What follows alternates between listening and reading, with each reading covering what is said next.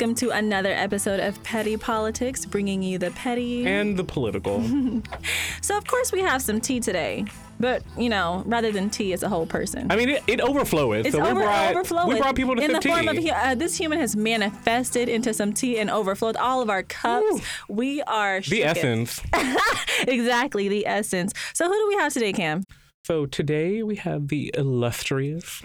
Isn't that such a black adjective? Mm. I like that word. I like that word. You did real good with that one, Cam. Tabias Olajuawon Wilson. Ooh.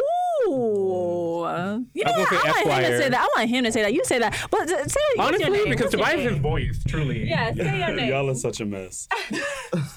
Tabias Olajuawon Wilson. Ooh. I shouldn't have said it in the first place. We place. don't get like, a lot really- of call-ins. that voice. Who is? This? I always tell Tabias he should do What like the Quiet this? Storm. Like if you ever saw like that late No, night. he like, no, he has that voice. He has that voice. So Tabias is a black queer scholar, activist, Mm. lawyer, Okay, okay. having graduated from Howard University School Oh, of I can't wait to hear about this. Yes. Tabias is also now a PhD candidate at the University of Texas at Austin. Okay. In African American okay. Studies. Shout out Longhorns. This might be a little bit of a different episode than we normally do. It may not be as segmented as we normally do. We might just uh, kind of let it, you know, Let it flow. go. Let it loose. Let it flow. let it let it black queer flow. Black queer flow. Yes, yes, yes. So, what does it actually mean to be black queer, Tabias? Why don't you tell us about that? So I think oftentimes we think about queerness, we think about whiteness, or we think about there being a difference or a separation between one's sexuality, their politic, and their race. And black queerness recognizes from the work of Hortense Spillers and Natasha Omise'eke Tinsley that there is no separation between blackness and queerness. In fact, the black Atlantic has always already been the queer Atlantic. Mm. So black queerness, B-L-A-Q-U-E-E-R-N-E-S-S, recognizes there is no separation for black queer folk hmm. between our blackness and our queerness. They co-form each other not only in the womb, but also in the way we reproduce ourselves every single day, in the ways we relate to our parents and also our sexual partners, but also the ways in which we, you know, roll our vows, or tie our shoes, whatever it may be. Black queerness is not just a politic or an identity; it's an essence and a way of being. Mm. It's the potpourri of the earth, and you know we can't lose our flavor. I, ca- I have no words. That's all I can say. wow. When you're thinking of queerness, we're thinking of it not specifically in the, I guess, traditional sense or the sense that is normally used, which is as a sexuality, right? Mm. Or as specifically homosexual. But it is far more broad, right? It has so many more elements to it than that. Um, can you tell us a little bit more about the history of queerness as you conceptualize it? Yeah, so I think there's a difference between the ways I conceptualize it and the ways in which white folks have traditionally conceptualized it. You know, going back to um, what's what's his name, Walt Whitman, right? This mm. idea of queerness as difference and as strangeness, right? This Right. kind of British way of thinking about queerness. Uh-huh. But I, I think that when we're talking about black queerness, we're talking about one, the conjunction of the Atlantic, mm. right? And the ways in which black people's bodies are at the bottom of the hold of a ship. And you think about like black women having babies and these kind of bodily fluids becoming one and coming together, right? So mm. there's these kind of like cosmic connections, but there's all these kind of like bodily fluid and like DNA and genetic connections, but it's also the breaking of black gender. Right. So the moment that black people became on these ships and became like transmuted into property, the idea of gender for black people was erased. Right. Mm-hmm. You were black and you were property. There was no matter between he or him. And actually, when you look at the slave records, they weren't classified as gender; they were classified by weight Oh, right? wow. So mm-hmm. gender kind of that kind of disappeared for blackness. So that is kind of the genesis of like black queerness. But if you think about it now, black queerness is about and queerness itself is about this idea of an opposition to a global dehumanization. Hmm. Queerness is an insistence on humanity for even the least among us, because the least among us are the most human among us, because they have a view from beyond the margins, mm-hmm. right? So when we think about black queerness, it's not just that you're black and you have sex with the same sex, if you do at all. You might have sex with many sexes or many genders, you know what I mean? Mm-hmm. Those things are classified differently. But it is the belief and it's an insistence on humanity. It's the fundamental belief that everyone with a beating heart that is alive today deserves to have good food, healthy food, a place to sleep, and the opportunity, the actual proper opportunity, not this neoliberal opportunity, but the opportunity and the and the tools to live their best life, as you know, our Live favorite neoliberal. Oprah Winfrey might say. Hello. And what made you get so deep into the studies of black queerness? I think it was my own life. My grandmother was a Black Panther, and so I remember the first time that I actually began to get interested in law and kind of why I went to law school. We were in this place in Southeast Kansas called Fort Scott, where we're from. Also, our cousin Gordon Parks is from there, and so the town is like the one of the last spaces of the Civil War. All the roads are made out of brick, and my, the, the sheriff lives like maybe say a block down from my grandmother. We're the first Black family to live on the east mm-hmm. side of town. Mm. You know, she bought a house, a little shack over there, rebuilt it, made it a beautiful house, and so I'm walking to the bus stop to get to I think second or third grade, and I see, well, I'm walking back actually from the bus stop, just got dropped off on my way home, and two blocks from the house, and there's a sign on the sheriff's tree, and it says coon hunters only. And the sheriff walks out and he said, you know, tell your family that they want to go hunting, I'm ready. You know, and I'm thinking, well, we just moved this side of town. A white person's actually asking us to do something together. Let me tell my mm-hmm. grandma about this. Mm-hmm. So my grandmother worked at 3M Fact. You know, they make glue, tape, or whatever. She worked 16 hours a day, raising me and my mm-hmm. siblings. My mother is doing other things with her life at the time. She had me at 16, so she's living her best life. And so uh, I, my grandma's coming downstairs and she gives a hug and a kiss. And they'll have a school, baby? What have you? And I said, well, grandma, do you want to go coon hunting? The sheriff invited us, and she slapped the hell out of me. Mm. And my grandma's never ever put her hands on me in my entire life. And she's wearing her 3M, you know, overalls and uniform, with the high boots, and she has her hair pulled back in a bun, and like, you know, for typical factory type of work. Mm-hmm.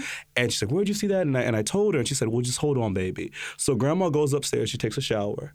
She takes the curling irons out of the curly rods out of her hair, mm. puts on a pink Sunday dress and a pink hat, gets her pink pistol she calls Candy, and a Polaroid mm. camera and I a need one of hammer. them. and so we walk over to the sheriff's house. She takes a picture of the sign that says Kunar only on the tree with the Polaroid camera. She mm. knocks it off with her hammer, and she knocks on the, the sheriff's door and rings the doorbell with her back of her pistol. And I'm hiding behind the tree because I'm just thinking, Right. what in the heck is about to go on? Oh my goodness. And the sheriff comes out, and my grandmother says, I heard you like to go coon hunting. Well, I'm a pretty good damn shot. And if you're not careful, you might find the coons hunting you. And so she throws the decal I just down got chills. on the floor. And so that was the first time I kind of began to understand the intersections of race, gender, and law and power, right? Mm-hmm. Because my grandmother only made it to high school at this point. She later went back and, you know, got her GED and she graduated college at the same time I did. So, like, it's very interesting to kind of look mm-hmm. back and think about this. But that was the first time I saw that. And this is, you have to think it's a low income woman in Kansas, mm-hmm. no high school diploma, right? Staring down the kind of epitome of power, of racial violence and power, the sheriff The sheriff, Right. exactly. and not giving no care about it because she taught me that this insistence on human life Yeah. Is the duty of all black people to insist that they're always already human Yeah. and to take that away means you must actually take my life away and to not be afraid and here i am hiding behind a tree and grandma's walking in her stilettos Before we continue, what exactly is blackness to you? Mm. I, I think that blackness has multiple definitions so it's hard Yeah. but i like This might not go on. This is just me asking Yeah, yeah, yeah. So when I think about blackness, I'm thinking about systemic blackness and the ways in which like systems and states define it, but I'm also thinking about blackness as practice, mm-hmm. as like black people deal with it. So I think systemically we're talking about people that are essentially defined as unhuman or the laborers of society or of the world. But I think that when we're talking about the individual level, what we're talking about is folks that have been dehumanized in a particular way, but actually insist on something other than humanity. So is this? It's not like a reference to culture or anything. It's, It's- talking. Of, it's a reference to mm-hmm. systems and institutions. Both and. Okay. Yeah. And how is it a reference to culture then? It's a reference to culture, and I think that black people have what we call a carry on tradition. Mm-hmm. That no matter what happens, we carry on, mm-hmm. right? And carrying on can mean, like we talked about earlier when watching Black Panther, carrying on can be a jump off the ship in the bottom of the ocean. That can be a mm-hmm. carry on to another life, depending on what your religious practice is. But carrying on can also mean that the state just called you a welfare queen and you shouldn't have kids because you can't afford it, but you still insist on birthing black life, Mm-hmm. right? There are particular things that only black people have been able to go through. So I think that that's true. We should still insist on birthing black ni- lives and whatnot. But I don't think that that has anything to do with blackness. I think that the hmm. state, the problem is with the state even producing such rhetoric that there is a hmm. such thing as a welfare queen. In gen- Reagan, his ass, he didn't even know anything, talking about a welfare queen in general. And so I think that um, we need to dissect whether or not you can be post blackness. Like, and by that, I'm talking about post what the outside, which is the dominant culture, impressions upon us as blackness, which is the normative uh, black culture, which is honestly looked down upon. And not be post racial.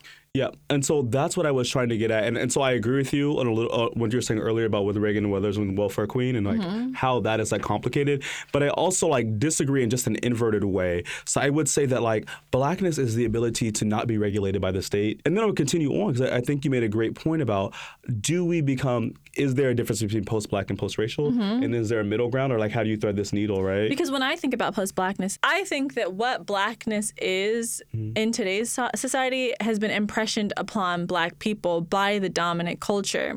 And I don't think that it's a fair representation of what black people really can be. See, I so get I think that you can be that. I post think that's valid. black, but not post racial. I have no- post what they think is black. See, I have no interest in being post-black. I think th- I think the beauty of blackness, despite white and systemic perversions of what blackness is or may not be, Mm-hmm. is that it is a it's a potpourri, right? It's a gumbo. You got the good, you got the so-called bad, you got the terrible representation. Most people might say terrible, but you also have like this excellence Mm-hmm. thing, and you got all this stuff in between, and also things that are both and terrible and Mm-hmm. amazing. And so I, I don't, I'm not interested at all in being or engaging in like a post-black rhetoric, but I am interested in like the second part about this is like, do we invest in kind of this like post-racial world? Like, do we want a post-racial world where like race doesn't matter at all? Is like this kind of utopia thing, or do we want a world where there isn't like mm-hmm. racialism? And and I mm-hmm. think that like sometimes I think you illuminated this actually really dope. That sometimes people conflate the two, and I think you made a really great distinction when you were talking about and use different words than I would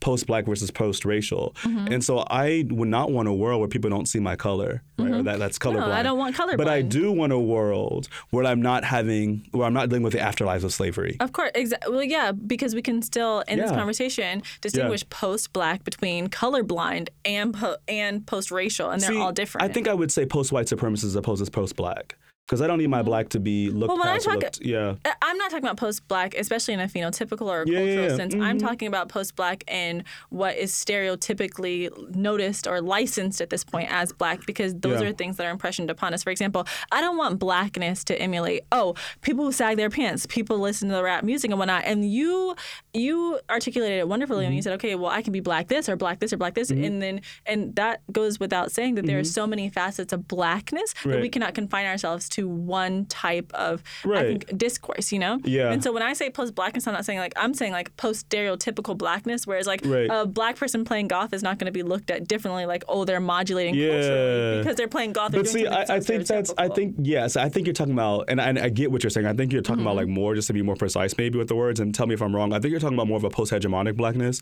and I, I think that's a real. Like we're talking about like Mm-hmm. black normativity, which is like a very interesting thing because I don't want to get to the point where like. We're saying we're distancing ourselves so much people that are sagging their pants or doing X, Y, Z, right? Because that's all my uncles, Mm-hmm. Well, right? no, and they're black no, too. And but this is not I know to you're not saying. this I know you're not not to saying make that. the normative black and the only Like, black there should be society no normative black. Ex- Right, and that's what I'm saying. So And exactly that's why for I'm me, interested for in me black saying post blackness, Yeah. it means there's no normative black that you can be anything that you want to be without Yeah. subscribing or Yeah. even acknowledging certain ideologies that are Yeah. impressioned upon us And by white supremacists. And that's the work, and that's the job of black queerness. That's what I was saying earlier. It's not just about sexuality. It's about the breaking of systems, right? Mm-hmm. exactly. Mm-hmm. like, there's many types of blackness, and even your blackness might change. Hello. Like, you know, Hello. and it should be able to. Hello, and this is know? not saying, oh, I'm looking down upon like, oh, ethnic hairstyles and stuff. Like, I want to be able to wear my cornrows, and I want to be able to, and, Because now and I do all the time, exactly, and I do it because now you can be fired for it, and I do all the time. But also, I don't want someone to take, oh, the cornrow style and be like, oh, well, that's the only thing that black people wear. You know, I want them to understand that black Mm-hmm. Right. is so unique, it's so just Yeah. different that we can be anything.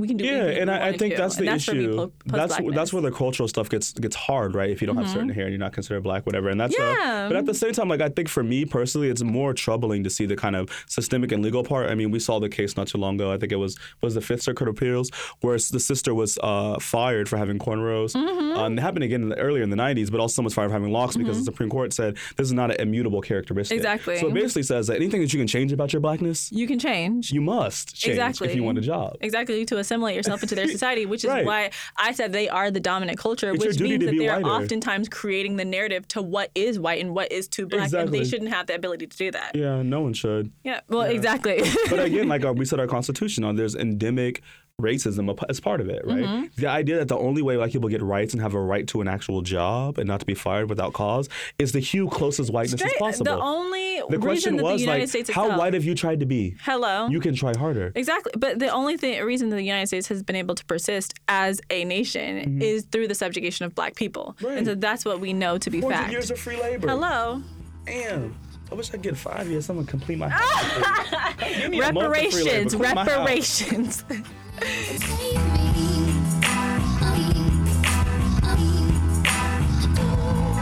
How do you reconcile your blackness, your queerness Mm-hmm. with your legal education? I know even though you went to Howard, Mm-hmm. Howard, which is an HBCU, you still have to look at it through a context that this institution was built on the basis of capitalism Mm-hmm. and it still serves that.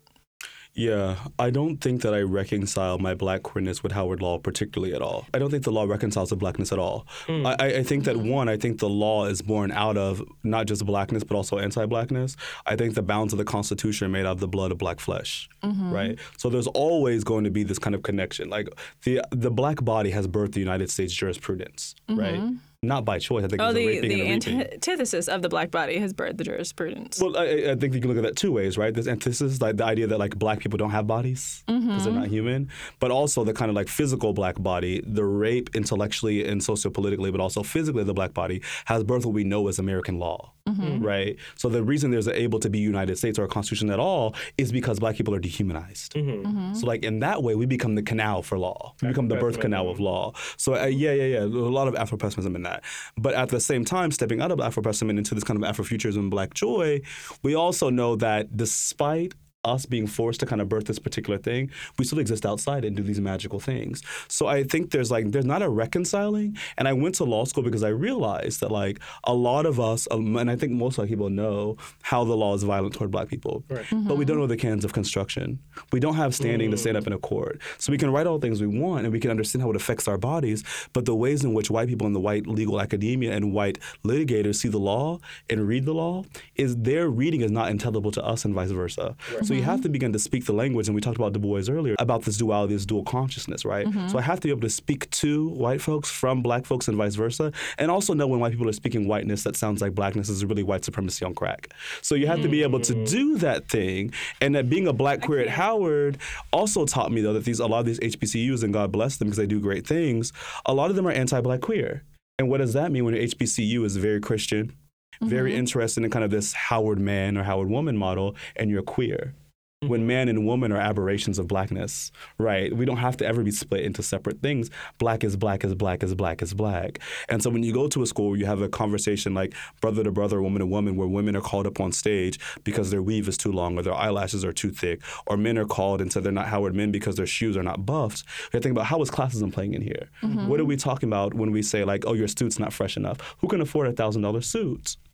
And what does that suit represent? We know that suits and these uniforms represent a type of gatekeeping into the legal academia and legal world. So we're saying that you black poor person, or you black queer person, you black other person, you don't belong here because you can't exhibit this type of performance properly. Right. And so for me, going to Howard was beautiful because of so many black black loving professors that are also very queer in their practice, but also to know how like a lot of black boy people are being taught and molded and circumcised intellectually and culturally just in order to get through. And then what does that mean when even our spaces can be anti black? Even our mm-hmm. loving spaces. Mm-hmm. And what does that mean for the work we must do? When you speak about circumcision, you speak of it in the way of a cleaving of self in a lot of ways. And mm-hmm. so I, I, I know Bree and I have talked about this in terms of our legal education and the mm-hmm. ways that we've had to leave parts of ourselves behind. What did you feel like you were forced to sacrifice being at Howard Law School and obtaining a, a JD? And what do you think you're obtaining by going into a PhD program after the fact, whereas a lot of people think their law degree is the end of their education? You know, I, I think that I was blessed enough at Tufts to study people like Christina Sharpe um, and Sabina Vaught, um, and to meet people at Harvard Law like Professor Ogletree that taught me very early, and like later like Imani Perry, that taught me very early on that circumcision is not the way. Mm-hmm. And so, luckily, and I, you know, I wrote my book, Godless Circumcisions: A Remembering and Recollecting of Blackness, Queerness, and Low Survivance during my first year of law school, mm-hmm. because that was my refusal. That was my insistence on Black queer humanity that I was not actually going to leave anything behind. Right. And so I, I I suffered in many ways, right? So like one of the funny stories I have is I had this mm-hmm. professor who was the first chief prosecutor of at, at Guantanamo Bay, and it was interesting because four of my professors in my first year of law school at Howard were white men, which is very interesting. Um, Same? I had more white professors Yeah. at Howard Oh, Law. I don't think I had any black professors. I had like one. until my like third year of law. No, fame, See? absolutely same. Four four white men, yeah. yeah, see, but like at Tufts, I had no white professors. Who also taught us to look at the law through an objective lens. Right. Might I, what does might I that add, mean? Might I add? Yeah. You said at Howard you had no No, at Tufts, I Oh, had at no white professors. All my professors were black women. Wow. But when I came to Howard, most of my professors were white men. And I came to Howard to see how black people were being, excuse me, how black people were being taught. Right. Right. So that was like very, very jarring. But so the story is like this professor, who was the chief prosecutor for Guantanamo Bay the first time around, he, I almost like failed his class. I got like a D in the class, like my first thing below 90 in my whole life. And I just published this article for Gawker, and he's gonna post on Gawker on Twitter and like, oh, look at my 1L student. He posts these great articles. Such a strong writer. But you almost failed me because I refused to write in the ways in which that you called objective. Right. Because when you're writing about Black lives, there is no objectivity. There is no. There is none. You have to tell the truth. You know? And they would like to they would like you to say that if it's not following precedents, stare decisis or what have you, then you're not actually doing like legal work, you're doing opinion work. But it's not the law always been an articulation of white supremacist opinions? Hello? Woo! like so, and that's when I knew that I Mm. had to choose, right? Because my first semester, I was a was top of my class, and so I had to choose whether I was going to be play this game and write these articles and do this. And we're on the radio and do these things, right, that are anti-black in order to be the top of the class at Howard Law, or I could write things that spoke to my mom's truth. I could write things in the ways in which my mother could understand them, Right. and it was true to where I grew up, and be middling in the class. So what does that mean that you're at the Mecca? Mm. and black life will sink you. Black truth will sink I wasn't prepared to go to church today. I wasn't. I wasn't. I did not know. I, oh, I'm, I'm, I was unprepared. I wasn't ready. I, she wasn't ready. So let, let's talk a little bit about the research that you're currently doing at UT. Um, you actually came to Harvard Law to do a workshop during the Journal on Racial and Ethnic Justice's uh, Spring Symposium on Racial Justice and the Arts. Um, and so it'd, it'd be really interesting to kind of talk about what you're researching, what you're thinking about, um, and how you're able to already express what you've learned through your program in the form of workshops. All right, so broadly, I'm interested in thinking about the intersections of race, law, sexuality, and power. Um, and I would kind of trace my ide- ideological or intellectual genealogy through uh, Derek Bell and Kimberly Crenshaw and take a swerve into Saidiya Hartman and Bell Hooks and Christina Sharpe and Jared Sexton um, and Du Bois and Douglas in, in particular ways. Um, and also Omi- Omitesha and Natasha Tinsley. But so what I'm looking at is thinking about how the Constitution itself, right, is endemically white supremacist and not in a way that it just hates black people. I don't think the Constitution has a feeling. But the ways in which it's structured, its contours, insist on a type of black fugitivity, beginning with the Fugitive Slave Act. So this idea that these black people are always already criminal. And so I'm trying to think about how black people through space and time have responded to that. So first I look at uh, those that have been captured from Africa and are enslaved. How do they respond to the ways in which the Constitution is governing them? Or do they respond at all? Right. And then secondly, I look at those who have escaped slavery, the marooners, the freedmen, and those who have otherwise escaped. Thirdly, I look at those who are existing today. How do we deal mm-hmm. with mass incarceration and other ways that violent laws have kind of affected us, or do we see them at all? And then lastly, I look to the black queer space, particularly at black queer houses, black queer communities, and the ballroom scene, to think Oh. about how we've committed, how we've created alternative societies and alternative spaces that are aware of the violence of the law, but are responding to it in ways in which that are self-fulfilling and self-loving. So my question begins with how do we deal with racial sexual terror as black and black queer people? And does that how does that rearrange the ways in which we practice love, we practice the erotic, and we understand both life and death? I